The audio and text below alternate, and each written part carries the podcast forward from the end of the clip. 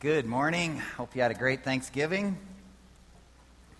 We did. Got to enjoy the kids and the energy. a two year old, yeah. The energy. It was great, though. It was really good. And we have some kids here today. And so in the bulletin, there's uh, Boomer prepared kind of a handout for you guys. It's kind of pink. And uh, of course, it's a place to color on the back and then place to write notes and things like that on the front. And adults, feel free to kind of take advantage of that as well. And maybe you can, you know, share with your children on the way home what you learned through a picture. And, uh, but it's right there for you guys to, to engage in. You know, uh, it makes me think when we talk about the bulletin how our, our mission really at Rimrock has not changed. We want to create a discipleship center. Christ gave the mission to the church to create disciples. And to us, that really has always been this picture of being able to experience God embrace His grace, and then engage. And so that's really the essence of discipleship. We get to experience God, we get to embrace His grace and the message, and then engage uh, in our world and in our culture. Uh, Nick's always been frustrated because we don't have another word after engage. So if you come up with a word that has a G, he'll be happy. Uh, but then, uh, then also, really, the vision is uh, right above there under Rimrock Church. Our vision is just to be a community of people who live out Christ in us. And so as we grow in our faith, we just want to live out Christ in us. And just imagine if each one of us leaves this day and we go live our lives and just live out Christ in us, what an impact God has in our world. And it's fun to see what He's doing. Um, we're going to take on a new series and, and uh, about culture today. And, you know, culture has kind of many, many layers and many definitions. And I just want to kind of boil it down to a really simple idea.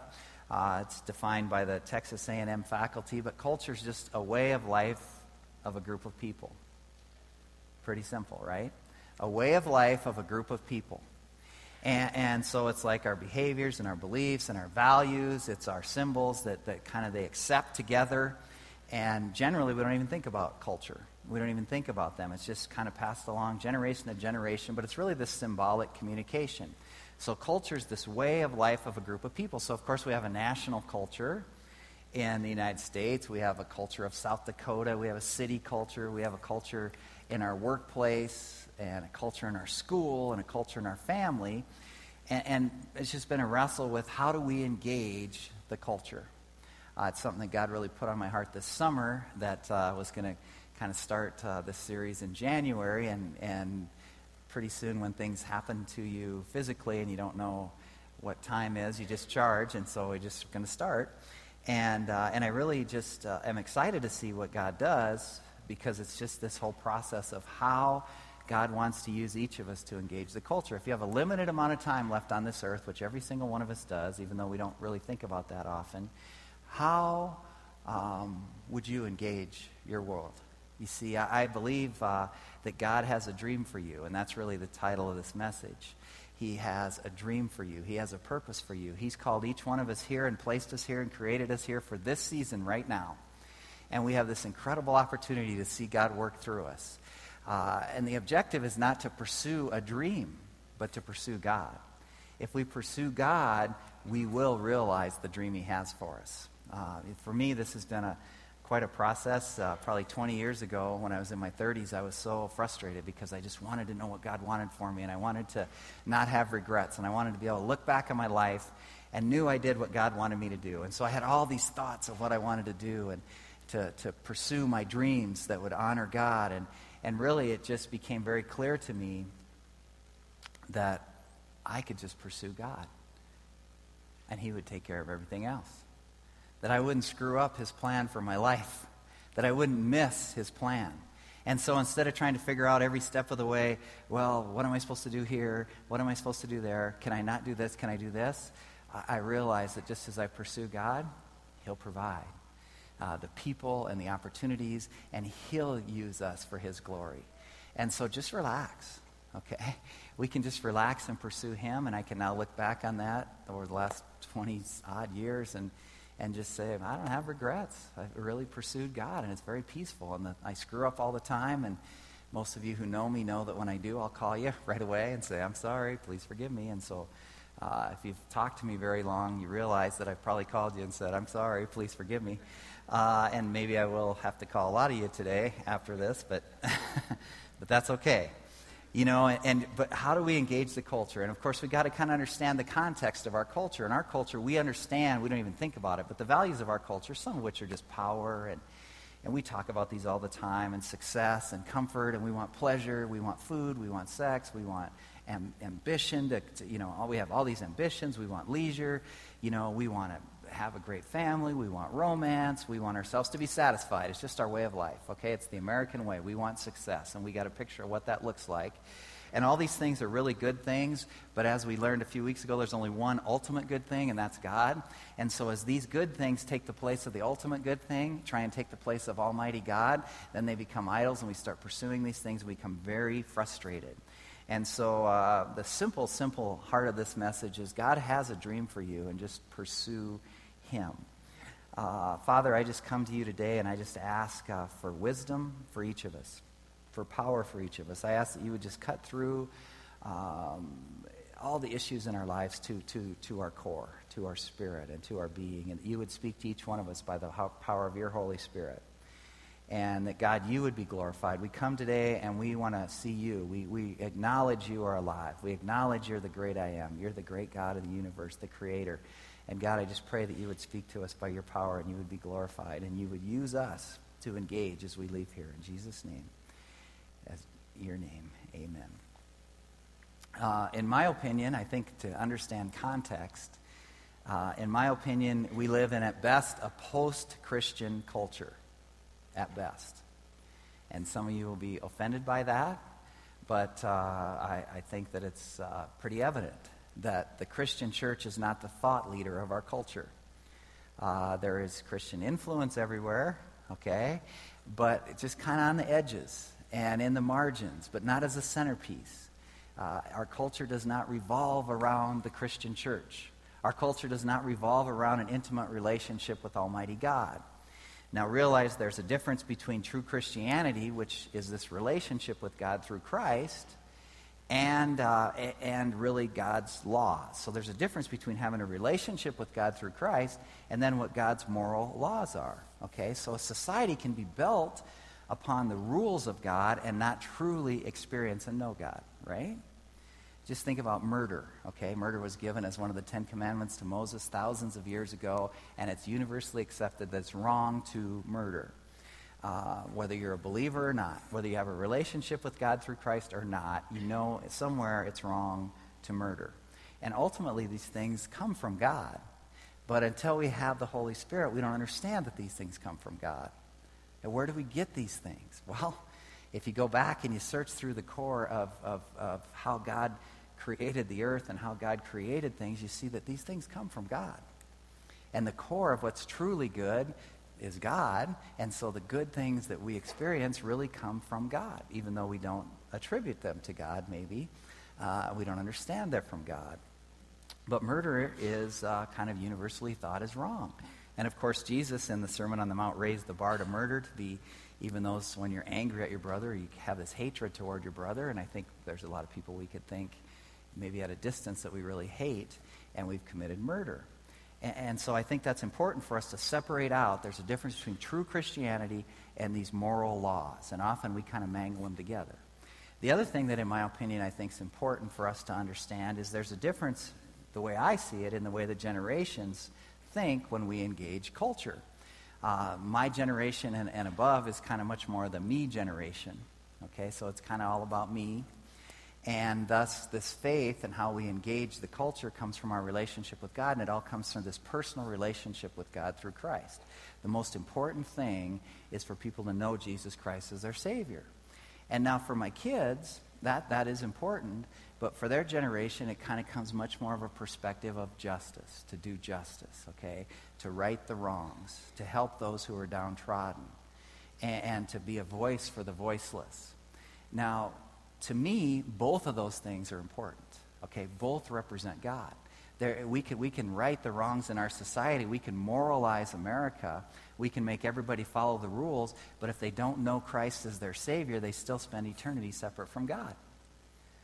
And the other side is also true. We can know Jesus Christ as our Savior and think someday I'm going to go to heaven, I'm going to spend eternity with God, and I'm going to live my life not caring about those people who are really down and out, those people who are struggling, those people who are struggling, you know, in our society with the, the trafficking, trafficking and the, the poverty and all these issues that we're, we're faced with constantly.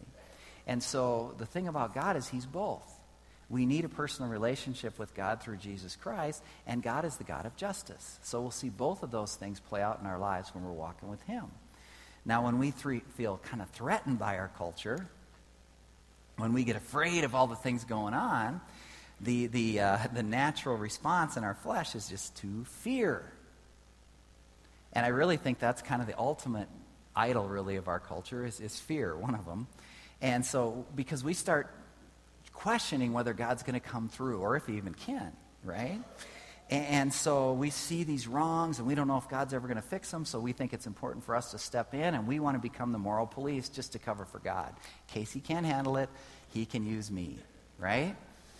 And, and we want to come in and step in for him, and we're going to be the ones that are always going to point out truth, point out when we sin, because, you know, obviously we're afraid that the Holy Spirit has abandoned his role which uh, Christ told us his role would be one of them to convict the world of sin. And we somehow think, oh man, that's not happening. Look at that sin going on in our world. And the Holy Spirit isn't doing his job, so obviously I have to step in and do that job. Well, I tell you what, God never said, Steve, you are in the position to convict the world of sin. Okay? I think God can handle it. But when I'm afraid, oh man, someone's got to take care of this. And when we worship at this idol of fear, we freak out. One author said it this way, and it's kind of blunt, but he said, It's as if as everything has now become this imminent threat. The Muslims, the atheists, the gays, the president, the inner city criminals, Hollywood, the illegal immigrants, the government, the schools' hallways. It's like this imminent threat, but I want to tell you something. None of these are a threat to Almighty God. Ah, really? Yeah, none of them are a threat to God, just an opportunity to show his love. You see, we fear that somehow God's people are so outnumbered and, and somehow we just can't win. And, and, and so we got to point out the wrong in other people, especially the things that we think really tick God off, because those are the things that we're currently doing. And, and so we want to point them out in everyone else and, and help God correct the wrongs rather than just trusting Him. But as we engage our culture in fear, we kind of have a lot of responses that really uh, are a little backwards. We tend to kind of be really passive and, and withdraw and kind of huddle up, and we're pulling everybody out, man. We're pulling away from culture. We're not going to have anything to do with those people at work. You know, we don't want anything to do with them. We're going to pull our kids out. We're going to huddle up, or else we try and become relevant, and we're just going to go along with the flow. And we don't really take a stand on sin. Okay, we don't take a stand on what God says is wrong. And so we're just going to kind of go along with the, thro- the flow, and you can't really tell the difference between a Christian and a non Christian. Or maybe we want to transform the culture, right? We want to legislate morality. What we want to do is we just kind of want to overpower these sinners with righteousness. And it's kind of our job to do it. And if we can just get a Christian president, the whole world's going to change. Well, that's happened before. And the world hasn't changed. As a matter of fact, if you look at authors' writings through the centuries and through the years, you find out that they talk about the struggles with family and the struggles with sin and, and all these struggles going on in their day. And you look back and you read when that was written and you think, wow, that was 1908.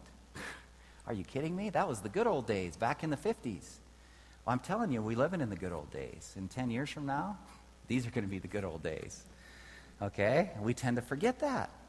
The truth is, there's sin in this world, and we live in a fallen world, and we have this opportunity to watch God move. And so I believe there's this balance that, that we're children of the light.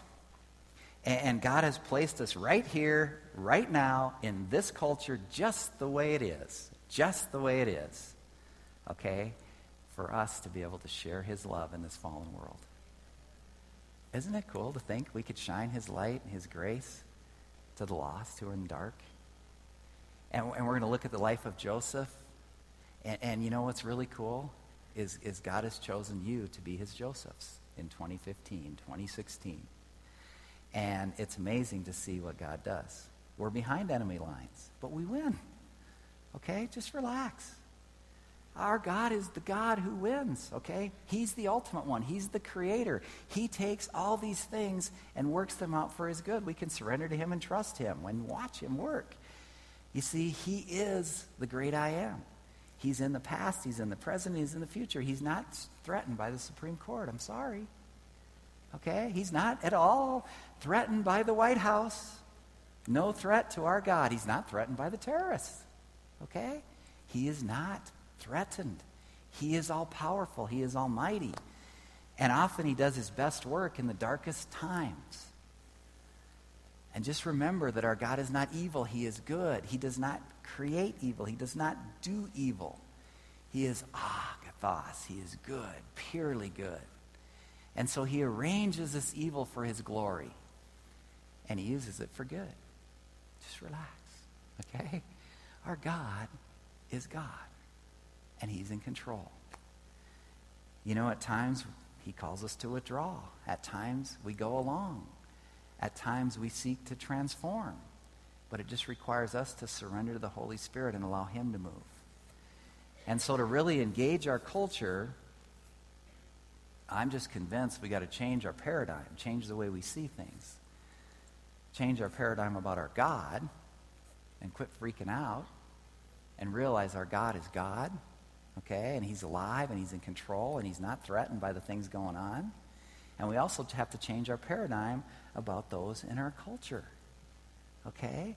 And stop and think what's going on in their lives, how they're somehow looking for God because everybody's wired to worship something. And we're all wired and we're all created to worship Almighty God. And when we don't come to God through Christ, we worship all these other things. And so there's a story that best illustrates this that I, that I read years and years ago, and it's written by Stephen Covey in The Seven Habits of Highly Effective People. And, and he experienced this, and so I'll kind of paraphrase, but I want to give him props for it's his story. But he, he remembers a mini paradigm shift when he was, uh, it, it, happened to him one Sunday morning on the subway in New York. And uh, people were sitting quietly. Um, some were reading newspapers. Some people were lost in thought. And, and some were just resting with their eyes closed. Okay, it's this calm, peaceful scene. You get the scene, right? It's just peaceful, it's just quiet, it's restful. But then suddenly a man and his children enter the subway car. And the children were just loud, they're rambunctious, and instantly the whole climate changes. Okay, and the man sat right down next to me, Stephen Covey, and he closed his eyes. And apparently he was kind of oblivious to this whole situation. The children are yelling back and forth. The children are throwing things. The children are grabbing people's newspapers. It's very disturbing. And yet, this guy, just sitting next to him, did nothing. And it was so very difficult for him not to feel irritated, right? He couldn't believe that, that this guy would be so insensitive that he would just let his children run wild like that and not do a thing. He took no responsibility at all.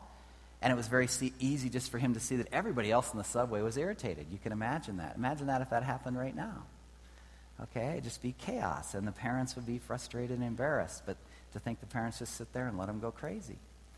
And, and you could kind of get the, the sense of what was going on. So finally, with what he felt was unusual patience and restraint, he turned to the man and he said, Sir, your children are really disturbing a lot of people. You know, I wouldn't I wonder if you couldn't control them just a little more. And uh, he sounds kind of polite, right? And the man lifts his gaze as if to come to consciousness of the situation for the first time, and he said softly, Oh, you're right. I guess I should do something about it. You see, we just came from the hospital where their mother died about an hour ago. And, you know, I don't know what to think, and I guess they don't know how to handle it either. Can you imagine what he felt? His paradigm shifted. And suddenly he saw things differently and he felt things differently and, and he behaved differently. And all of a sudden he wasn't irritated. All of a sudden he didn't have to worry about, oh, controlling his attitude or what I should say or what I should do. He just felt the man's pain. And in this sympathy and this compassion just flowed through him. Your wife just died. I'm sorry. Can you tell me about it? What can I do to help? And everything changed in an instant. And you see, really, many people experience that really fundamental shift when they face kind of a life threatening deal. Uh, all of a sudden, your time becomes short. Or when you see, um, you know, something happens where you step into a new role, you be, get married for the first time, a new wife, a new husband, everything changes. Or you have a kid, everything changes, right? Or, or you get this new role at work or something where people are counting on you in a different way.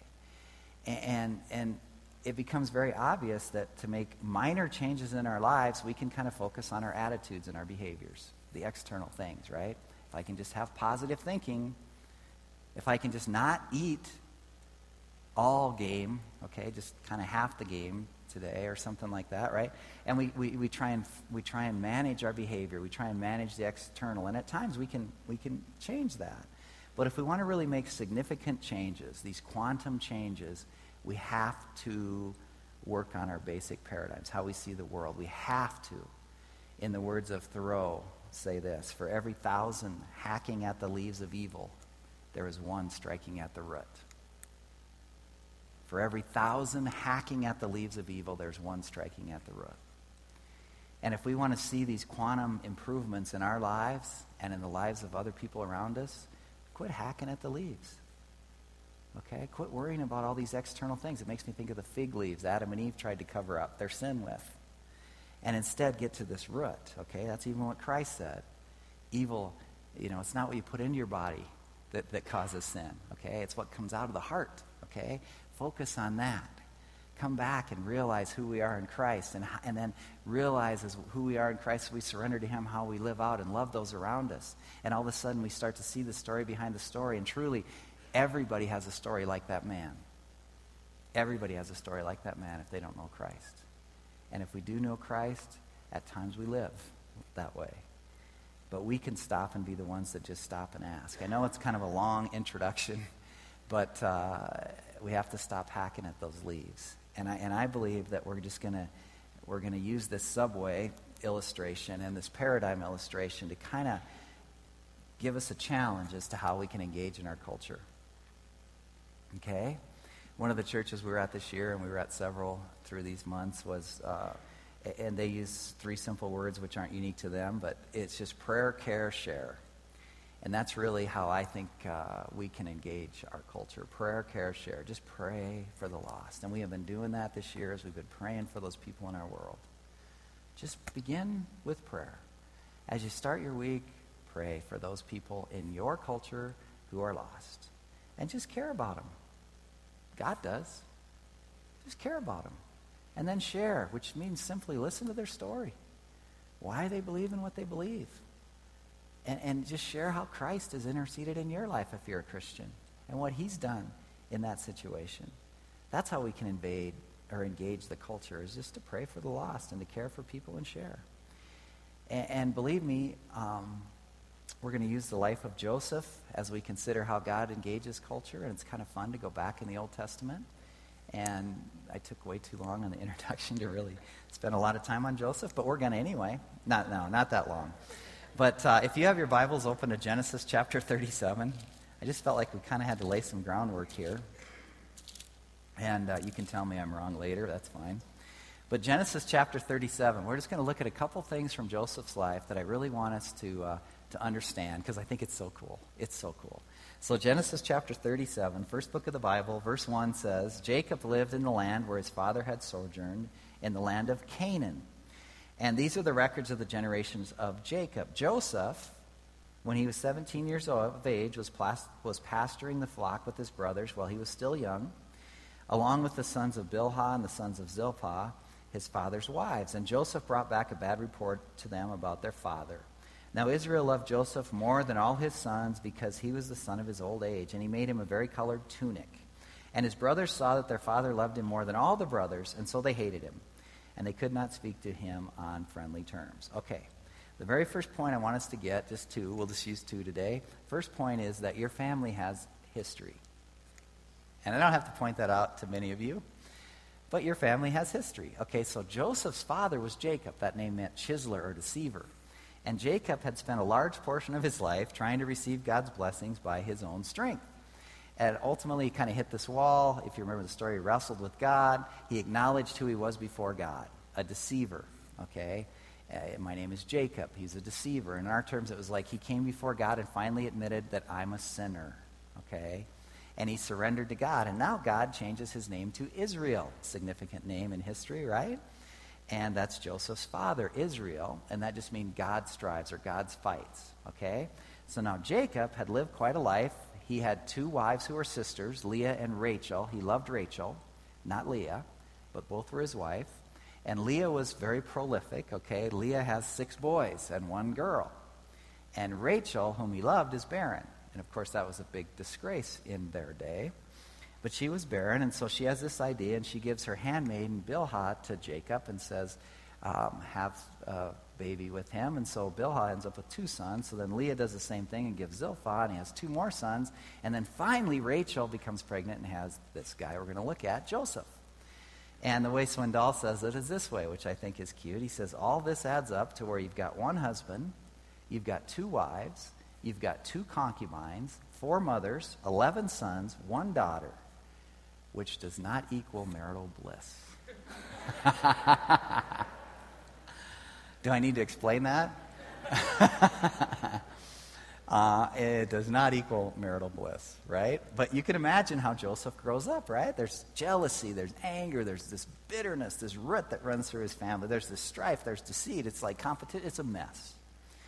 And then, so then Jacob decides to head to the promised land, back to Canaan, and as he's going, his daughter's raped, and, um, and he does nothing about it. He's kind of a passive father, but her brothers do, and they take over and kind of kill all the men of the city and he still does nothing about that. And then Rachel ends up having a baby, Benjamin, and that's Joseph's brother, but she ends up dying in childbirth.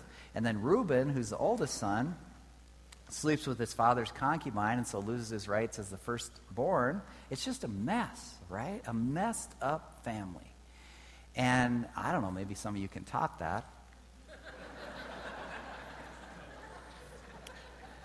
You know, you want to hear the story behind the story, just ask about someone's family. And it's like, oh, now I understand why you are like you are, right? but, but just realize this. Realize this. No matter your background, God can use you. God can use you. That's what's so cool about the story. Everybody has a history. Joseph's was messed up. And that's where we get the the God's chosen people, Israel, messed up. And yet God uses them to, to change the world. And Joseph's the favorite son. He's kind of treated with these rights as a firstborn. And verse 3 says Israel loved Joseph more than all his sons because he was the son of his old age. He makes this very colored tunic. We know the robe story. And you got to kind of know that, that Joseph originally was kind of tending the flock with his brothers. And uh, his father favored him, gives him this coat of many colors and really that it was a garment that was worn, a garment that was worn by those who were exempt from manual labor. And those who were uh, of rank got to wear these colors. So he would be the, kind of the one as the marked as the one who was going to succeed his father as chief of the tribe. He's going to be the future leader of the household, which normally would have been Reuben, the firstborn. But uh, the, the tunic was sleeved, okay, and it extended to the ankles. Uh, the Hebrew word means wrist to ankles. And, and you can't work in a robe like that in those days, right? They wore sleeveless tunics to work. And so it'd be like if we were going to get together today and he said, hey, let's get together. We're going to dig a ditch at my house. You're going to help me. I'm like, great, I'll do that. I'll show up. And then I show up in like a full length mink coat. Ready to work, right? That's what happened here. And his dad's saying, Joseph, um, you don't have to work like your brothers. And he's young and they're ticked, right? So there's like this anger and this jealousy, and they hate him, and there's this bitterness. But just realize your, your family has a history, but God has a dream for you. And, and the second thing I want to cover here, just as we kind of will close quickly, but is that God's dreams are often countercultural. God has a dream for you. Pursue Him, and you'll get to live the dream. But just realize it's often countercultural. It's not what we expect, okay? We live in a fallen world. And so when God calls us to do something, it's not like we usually expect. It's not necessarily on our list. And that's really what he does here with Joseph in verse 5. Joseph has this dream. He tells it to his brothers. They hate him even more. Okay, this family's great. And he says to them, Listen to this dream which I've had, for behold, we were, were binding sheaves in the field, and lo, my sheaf rose, rose up and stood erect, and behold, your sheaves gathered around and bowed to my sheaf. And his brothers said to him, Are you actually going to reign over us? Or are you really going to rule over us? And they hated him all the more for his dreams and for his words. Now he had still another dream, and he related it to his brothers, and he said, Lo, I had another dream. The sun and the moon and the eleven stars were bowing down to me. And he related it to his father and his brothers, and his father rebuked him and said, What is this dream that you've had? Shall I and your mother and your brothers actually come and bow ourselves down to you? And his brothers were jealous of him, but his father kept it in mind. Now just remember how the story ends, and you can look ahead if you want. Um, it's not a secret, but ultimately they all do bow to Joseph because he ultimately is the head of the most powerful country in the world through this. But it's not the way we would expect it. But this dream is so countercultural because in their culture, in their culture, the father was the ultimate one. And no one would think of a father and the older brothers bowing down to their little brother. Right? But God breaks into Joseph's life with a dream, and it went directly against his culture. And so often that's what happens in our world. And his brothers hated him and they're jealous, but ultimately they're really jealous against God because God's the one who is moving here. And I want to tell you that God's purpose will affect those around you, even those you love. And they may not understand it. And often we're persecuted around by those who are around us, especially those who are very religious, worried about keeping the law rather than this personal relationship with God. But we can't see God's hidden purposes. And so I believe that God has a dream for you. I believe that you're here for a purpose, and your life is not your own. And so don't pursue the dream. Don't worry about missing it. Don't worry that someone going to screw this whole thing up. Just pursue God. And you'll get to live the dream. That's where you'll find yourself. And so here, every one of us has a history. And some of it's not pretty, and some of it's amazingly eh, beautiful. But just know that God knows that. And He's chosen us, and He's placed us here in this generation right now and given us the opportunity to engage. And he has a dream for us. He has a way that he wants to use this. And he puts us in these situations. He brings these people into our lives that seem so random, like it just happened. It doesn't just happen, okay? We have a God who is ultimate. He's amazing. And so many Christians are just bored with their lives. It's like we go Sunday, next Sunday. Nice message. See you next week. You know? Doesn't just doesn't, God's insignificant. We're just bored and we're focused on ourselves, and, but we're yearning for some pathway to get to be courageous for Christ. But I, as I said a couple weeks ago, true courage is when we surrender to Christ. That's when we're courageous. When we're surrendered to Christ, that's the ultimate of courage. Someone who surrenders to Christ. It's out of your control. You give up the agenda. That's courageous. To actually trust that God is good, who he says he is and to walk with Him. And, and He provides the path. As a matter of fact, often we don't get to choose the pathway that God's going to use to change us and to transform us. He chooses that path. And we have this opportunity to surrender to Him and trust Him or to try and fight against it. And yet, lovingly, He continues to show us the path to be walked on. I promise you, if you just pray for those in your culture this week, if you just care about them, and if you just say, God, show me how to share your love with them, you will not be bored. You won't be bored. Your life will become this grand adventure walking with the King. And at times, He'll choose you to confront the idols of our culture. You know, we'll stand against greed and against sex that's wrong outside of marriage and against coveting and envy and comfort that's just selfish and power and fear. And, and you know, it begins with us. And at times, we we live just in direct contact, contrast to our culture. You know, I really believe one of the most amazing things for this next generation is going to be families that where you have a husband and wife that, that know Jesus Christ and they stay married. And 20 years from now, people are going to look at that and think, you mean you only have one wife?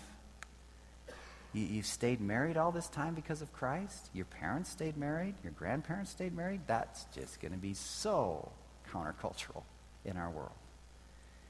And yet, it's like a stark opportunity to share what Jesus Christ has done. And those of you who are already outside of that role and you, you can't fulfill that and you're in a different place, it's okay. Just come before God and say, God, you have me right where I am right now. I want to walk with you. I want to be used by you. You have a dream for me. How does that dream look? And he'll use you right where you are. It's amazing how God does it. There's this incredible forgiveness, which we don't get. And this grace and this generosity and this justice that comes through us when we're walking with our God. Just remember the Savior. And tomorrow, as you're praying for people, remember the Savior and remember the picture of the subway. They're searching for God. And there's something deep going on that causes everyone to act the way they act. And we can't see it, but everyone has a story. We don't have to fear our culture. We don't have to bash our culture. We're children of the light. And God has placed us here. He's privileged us to live here right now, to share the gospel in the context of our culture. So just live looking to see what God's up to. It'll shock you, and it'll be a grand adventure. Father, I thank you for the opportunity we have to live right now in the United States 2015, 2016 approaches. What a privilege. And God, I thank you that you are the creator and we are the created and we can't see what you're up to. We don't understand what you're doing. We don't get why you've put us on this pathway. Some of it seems dreadful. Some of it seems painful. Some of it seems great. And we don't understand. But Father, we want to know you. And so we do come and we pray for those in our world who are lost, who don't know you. Pray even today that you would just break through their, their hearts and draw them to know you as Savior and Lord. God, we care. We care about them with the love and grace of Almighty God. And I pray, Father, that you would use us to live out Christ in us as we go forth and we would just share. Listen to their stories and share how you have interceded in our lives and how you are the King of kings, Lord of lords. And may we just bring you glory. Thanks for the privilege, God. In Jesus' name.